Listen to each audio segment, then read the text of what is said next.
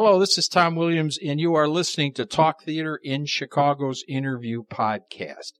Over uh, the last almost six years now, we've been trying to cover as much as we can in the in the area of performing arts, with the emphasis on theater.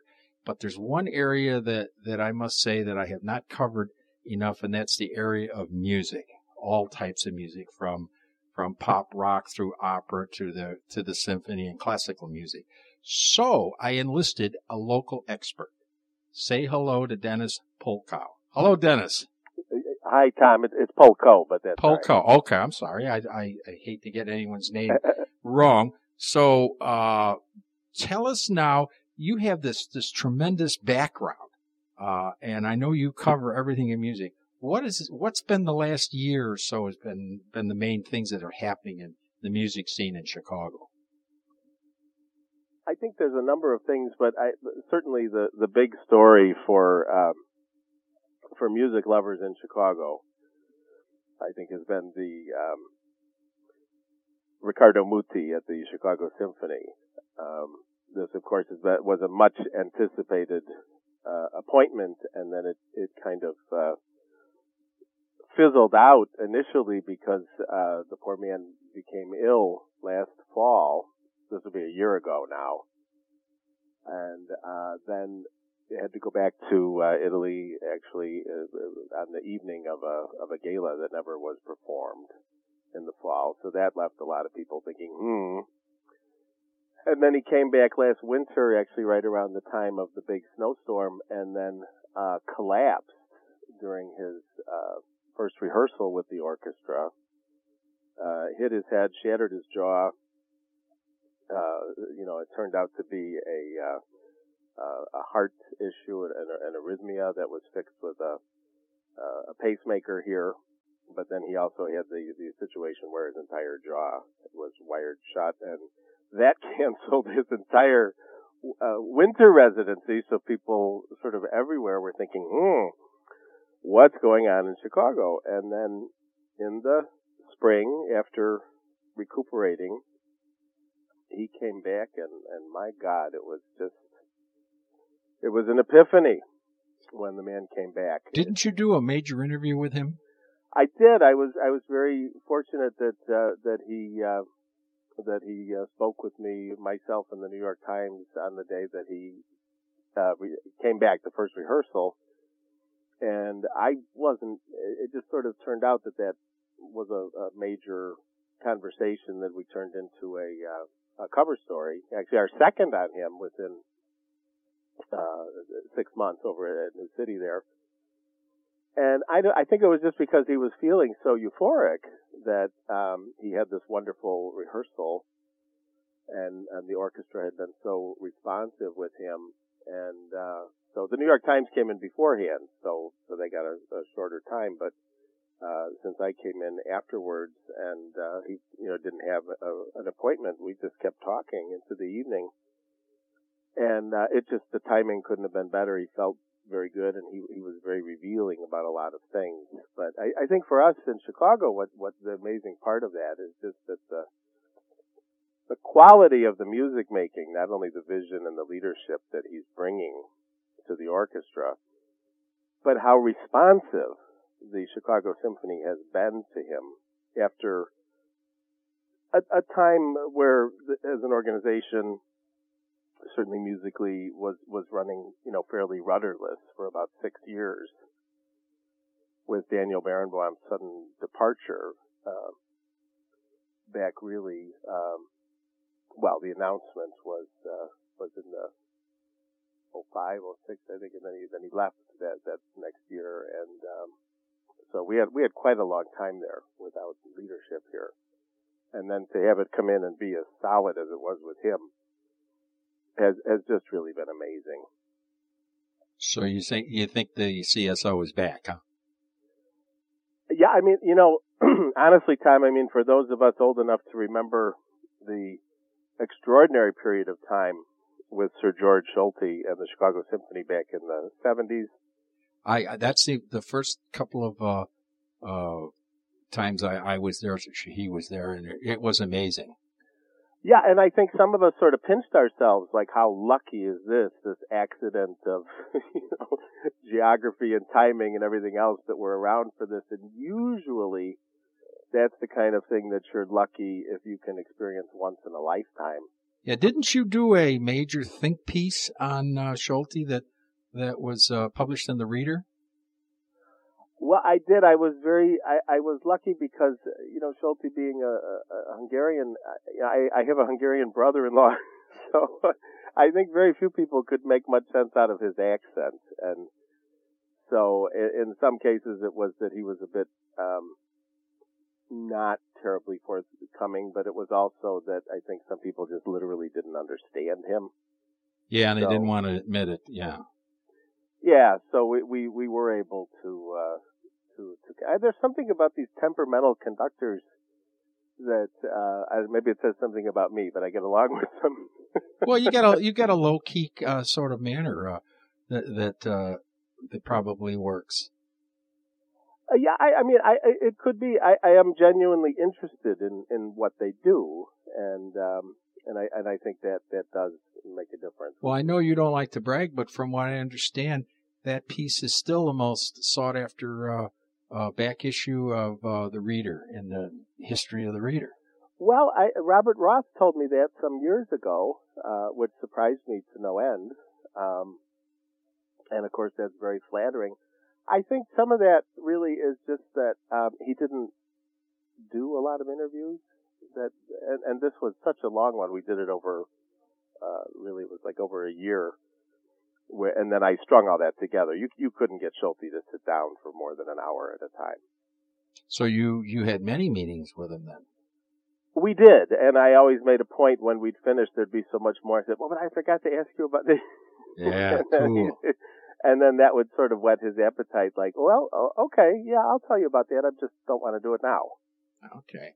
So. So let's uh, let's uh, so you you say the the CSO is back on track and and uh, uh, it, as good as they've ever been.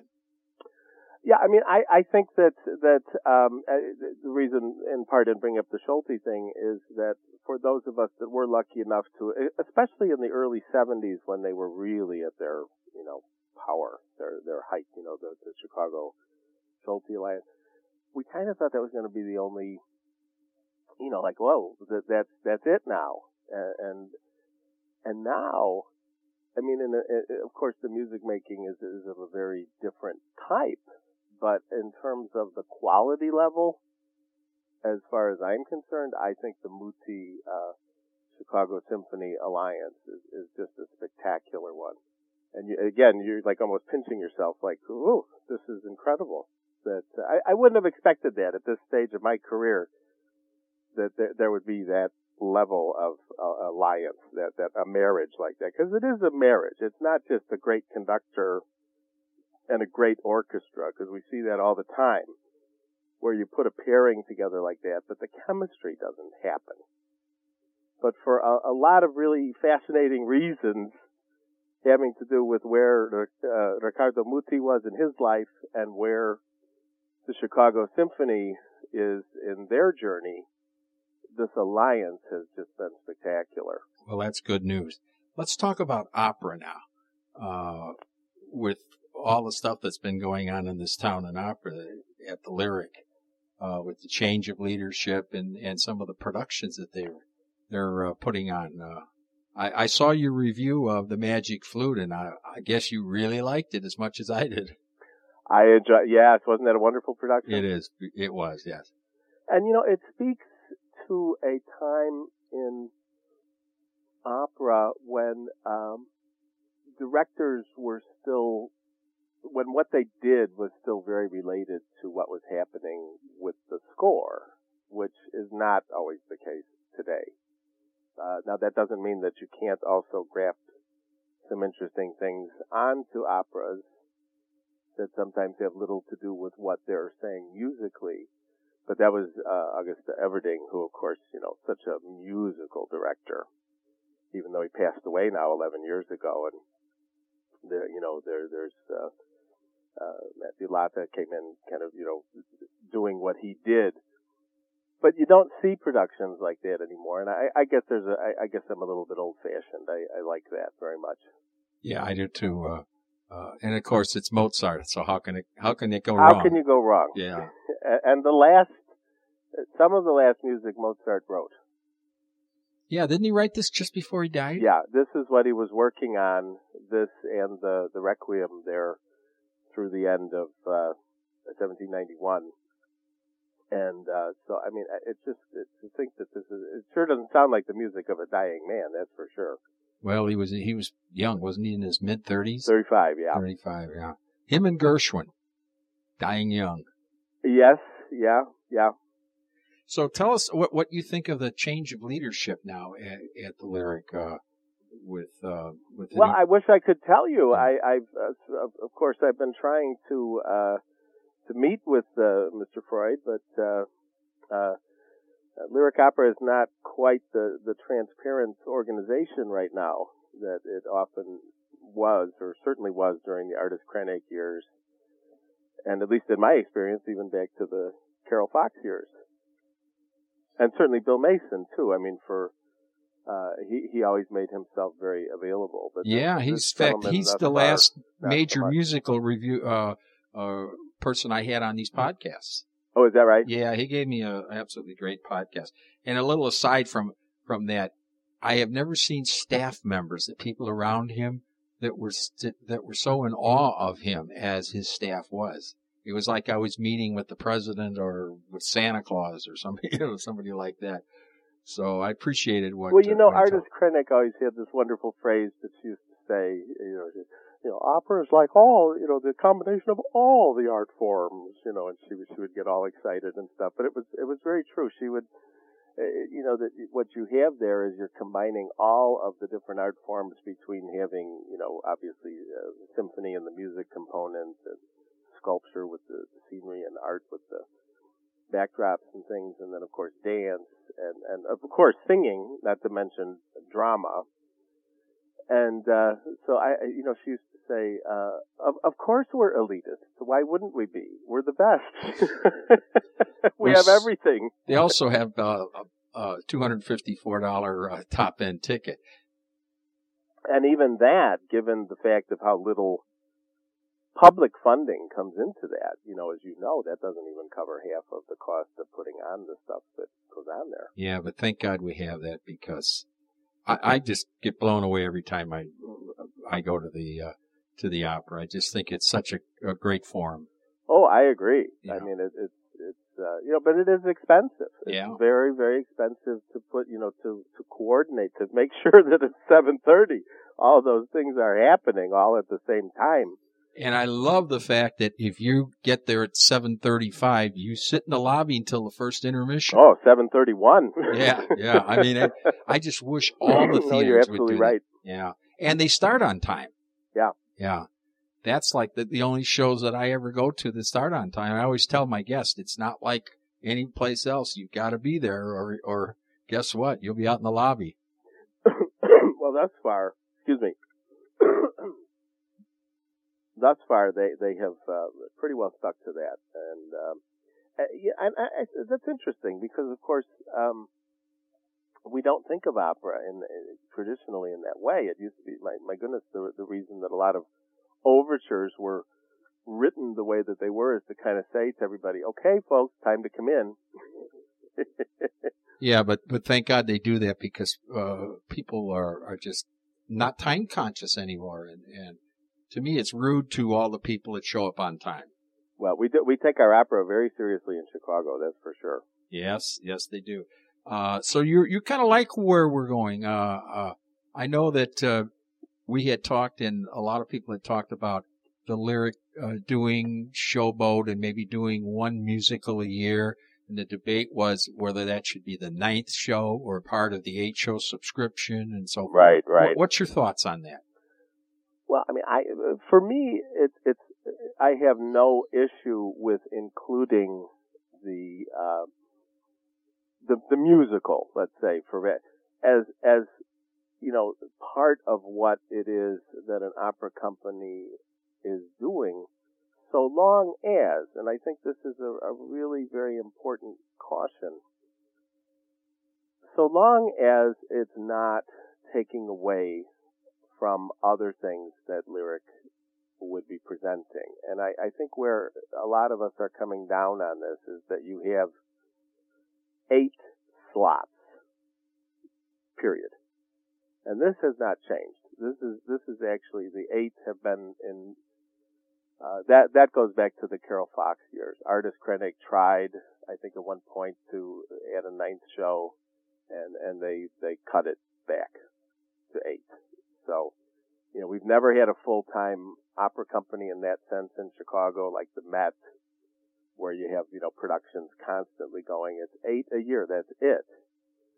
And I think one of the issues is, okay, given the enor- the vast repertoire of opera that's out there, if one of those eight slots is now a musical that, you know, frankly you can go see done at a lot of other venues and a lot of other companies, that's taking away from operas that we can be hearing. And, and a lot of us have concerns about that.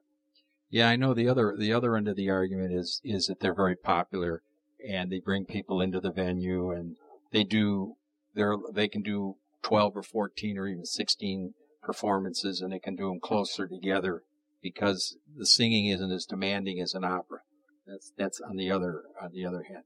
Uh, how would you feel about if they just added a ninth show and that would be the musical? I think that's I think that's the only way you can really justify it in turn and and keep your uh, artistic integrity, frankly.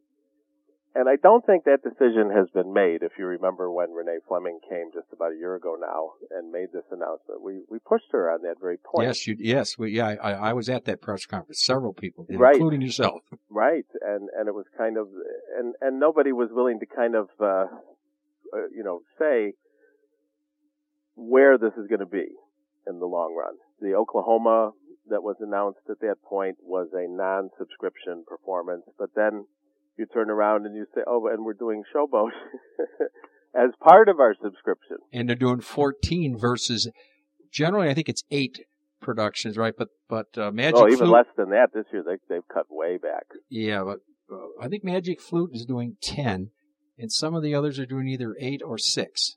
Right. Some are even six. You're exactly right. Yeah. Yeah. So uh, it's take. I, I can see the strategies either way, but I, I tend to agree with you because uh, I love opera so much, and I have not covered opera. Certainly, you know, if this is my like fifth year, right? And you've been covering it for years. There's so many operas I have not seen that that to me uh, just keep cranking out the top drawer operas. Well, and we have a bias here, which really goes back to the whole Carol Fox era. You know, they used to joke that that lyric opera was uh, La Scala West, and um, of course it was a very Italian company, even uh, run by uh, mostly Italians at that point. Uh, and the repertoire is still very Italian. I mean, you're, you're which I like. I love the Italian. Well, and that's fine. It's just that we don't. We hear very little, you know, French opera. We hear very little German opera. We get. I mean, their attitude is that if uh, and, if they do Wagner one year, then you won't hear Richard Strauss that year. It'll be the next year. So, you know, that's, it's like two years between hearing, uh, you know, an, an opera by, uh, by Wagner or, or Richard Strauss. And, and that, that can be very, very frustrating for, for folks trying to, you know, you hope that you live long enough to hear some of these things, you know, because it'll be, it might be 10 years before you hear. How long you think before they ever do the ring cycle again? Well, um, Sir Andrew Davis told me even last winter that um, there is a a new production in the works there, and that was all I could squeeze out of him. well, that's that's interesting. That's well, I don't even think he would have admitted that much. I happened to be doing an interview with uh, Johan Botha, who was the wonderful Lohengrin last year, yeah, that's right. Yeah. And, uh, you know, so it, it, was obvious that he had been asked to do some things. Of course, um, you know, he couldn't be terribly specific about what he had been asked to do, though you can kind of put two and two together just looking at their schedule and what their repertoire is. Um, so we are going to from from what from what Andrew Davis said during that interview at least he he kind of just said look I I yes we are going to do this. I can't tell you when. I can't tell you who. I can't but we are looking at a new ring. A new one? That would be interesting. Well they've you know the other one they did twice now. And uh so that that's generally about the lifespan of a ring. Okay then it has to be refreshed and reinterpreted. Right. How long do you think that'll be? Six, eight, ten hours? I mean, which I'm sorry. Uh, the, the, ring cycle. Uh, the the uh, it's about 19 hours of music altogether. How do they do it? You you go three four days in a row? yeah, what? it's four different works. It, it's four. The first one is the shortest. That's done, you know, in an. In, but the others that get by the time you get to uh, to the later ones, you're up to uh, you know five and six hours experience. So you have a dinner break. Well, that's that's cool. I mean, you know, I never thought uh, that I would be able to sit through uh, three and four hour operas, which I have in the last couple of years. But boy, I'll tell you, when you get into those and you let them kind of overwhelm you and and you enjoy it, time means nothing. Well, Wagner particularly, I think I, I've done this actually with some music students where you know, or people even just taking music appreciation or something where you take them to something like that. And of course they dread it. They have this, and then uh, we'll do a little experiment where, well, I'll even say after an act that's been, you know, a couple hours long, I say, how, how much time do you think has elapsed? I mean, oh, half an hour, uh-huh. 45 minutes. So it is, they, it, they suspend time.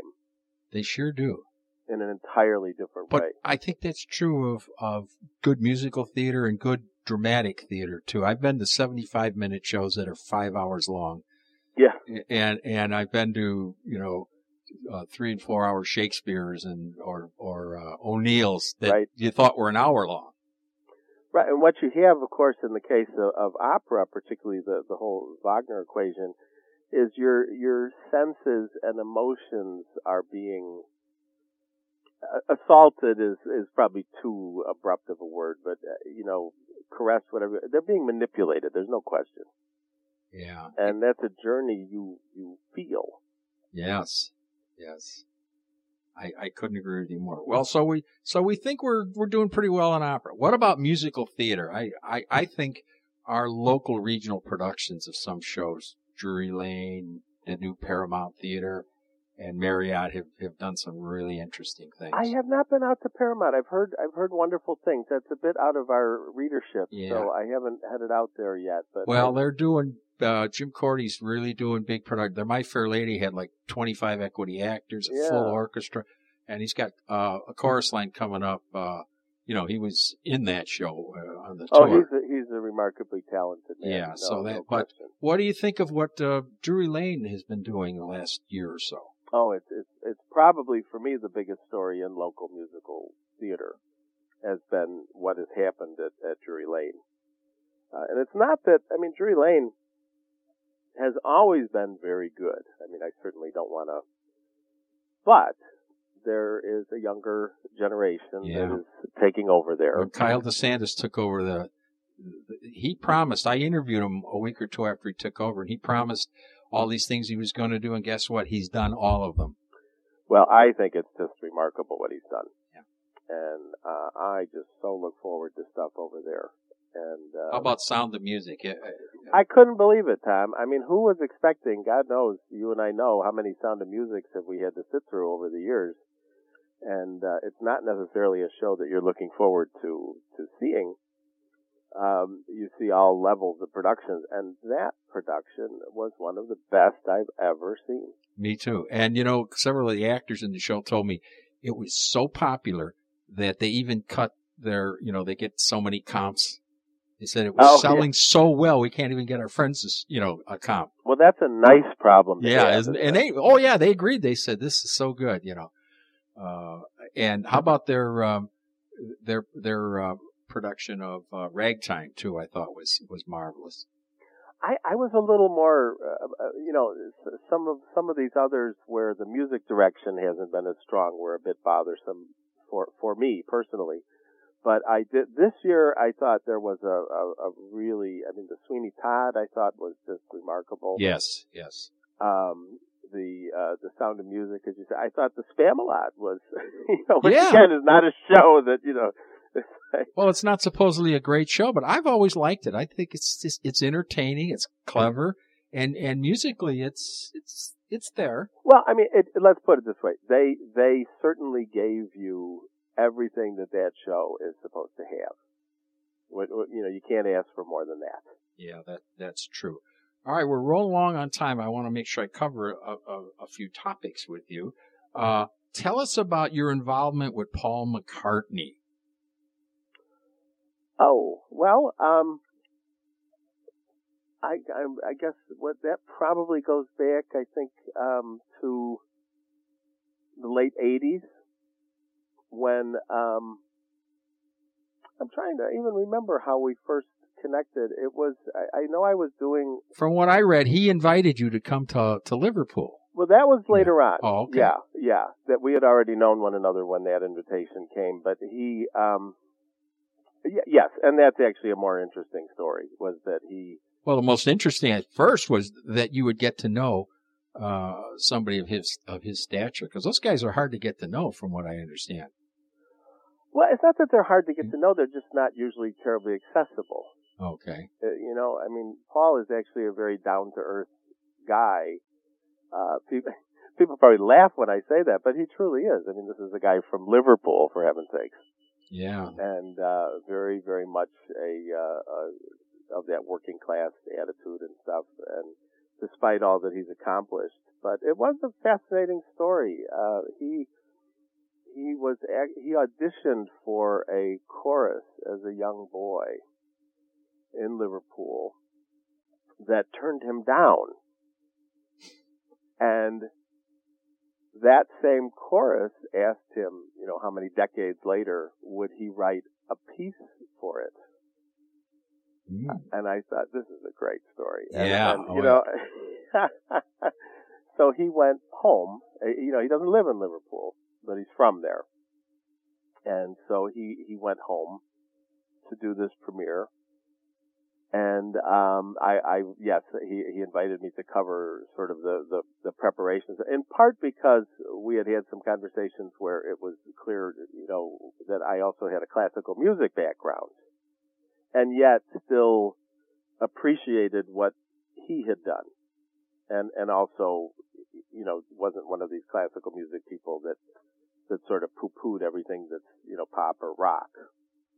And so I think that's how that worked out. But that was, it was an amazing experience. There's, there's no two ways about it. Well, you just segued into something I wanted to make sure I cover, and I'm watching the time clock too to make sure we do. Is one of the most amazing things about your background is that you do cover rock and jazz and uh, pop, folk, rap, hip hop, all kinds of music, and that is re- I don't know of anyone else that can do what you do because most of us are to one degree or another snobs. Like I like some of those things, but you can't get me near uh, rap or hip hop and and some of the loud rock stuff that just sounds like, ugh, you know, it, it just attacks me. How, what gets you to have such an open mind when it comes to types of music? Well, I there'll be people that'll probably never read me again now, but if I to admit this, but I actually started in the rock business. Well, I didn't want to bring that up, but I did see that in your background. Yeah, at 14, right? That's true, Yeah. and uh, that was that was some of the first stuff I was doing way back when. And I think some of that is also just when, you know, like you and I both, when we grew up. I mean, it was it was hard not to be influenced by some of the revolutions that were happening. Yeah, it's so true. My group, though, uh, uh, we we were more into the uh, Simon and Garfunkel and Peter, Paul and Mary, and Sure. and and the Beatles, and like Yeah. we didn't listen to like the the the, the stuff from Jersey Boys. Uh, that was considered for the blue collar people, not for the intelligentsia that we thought we were. Well, and I mean, I, I, I often, like in music appreciation classes, I'll, I'll sometimes I will juxtapose like a countertenor like an operatic countertenor with Frankie Valli. which, which that's what he was. That's I really what he was. You know, I thought they were black females yeah. when I first heard them on radio. Okay. But a lot of people back then thought that was a very sexy sound, much as they did in the 18th century. But you know, these these very sort of high pitched men, and, and the thrill of that. It's it's not a sound that was ever particularly moving to me. I, I admit that, but um, but we go through phases in this. I mean, certainly, you think of um, so so much pop music had very very high voices, high male voices Yes. and this kind of thing. And that that's I, I think a lot of people have always considered that a very attractive sound. I guess it, it, escapes me, but but I can see that. Yeah. Uh, we're almost out of time. I'd like to ask you to uh, kind of one last question. What advice would you give to the young folks today who want to pursue music as a career? Not to think of it as a career, to think of it as something that you have to do. And I, to, you know, in my view, unless that's the case, I, I wouldn't even consider doing it in any kind of a professional way. You have to just love it. And you have to be obsessed with it. Huh? To a yeah, it's degree. not something. If if people are thinking in terms of, um, you know, I'll try this for X amount of time, and if I don't get this far, I'm not going to do. It. They don't even bother. You have to really love it. You have to really be committed. That makes a lot of sense. And uh, thank you so much, uh, Dennis. It's it's been wonderful, and and I'm certainly this. I'm certainly going to have you on a couple more times because we could go on for hours. I didn't even get into uh, your your teaching and your your all your background in that. I'm sure there's some great stories there, but we'll save that for another interview. Well, it'll be my pleasure, Tom. Uh, thank you, and folks, go see a play this week.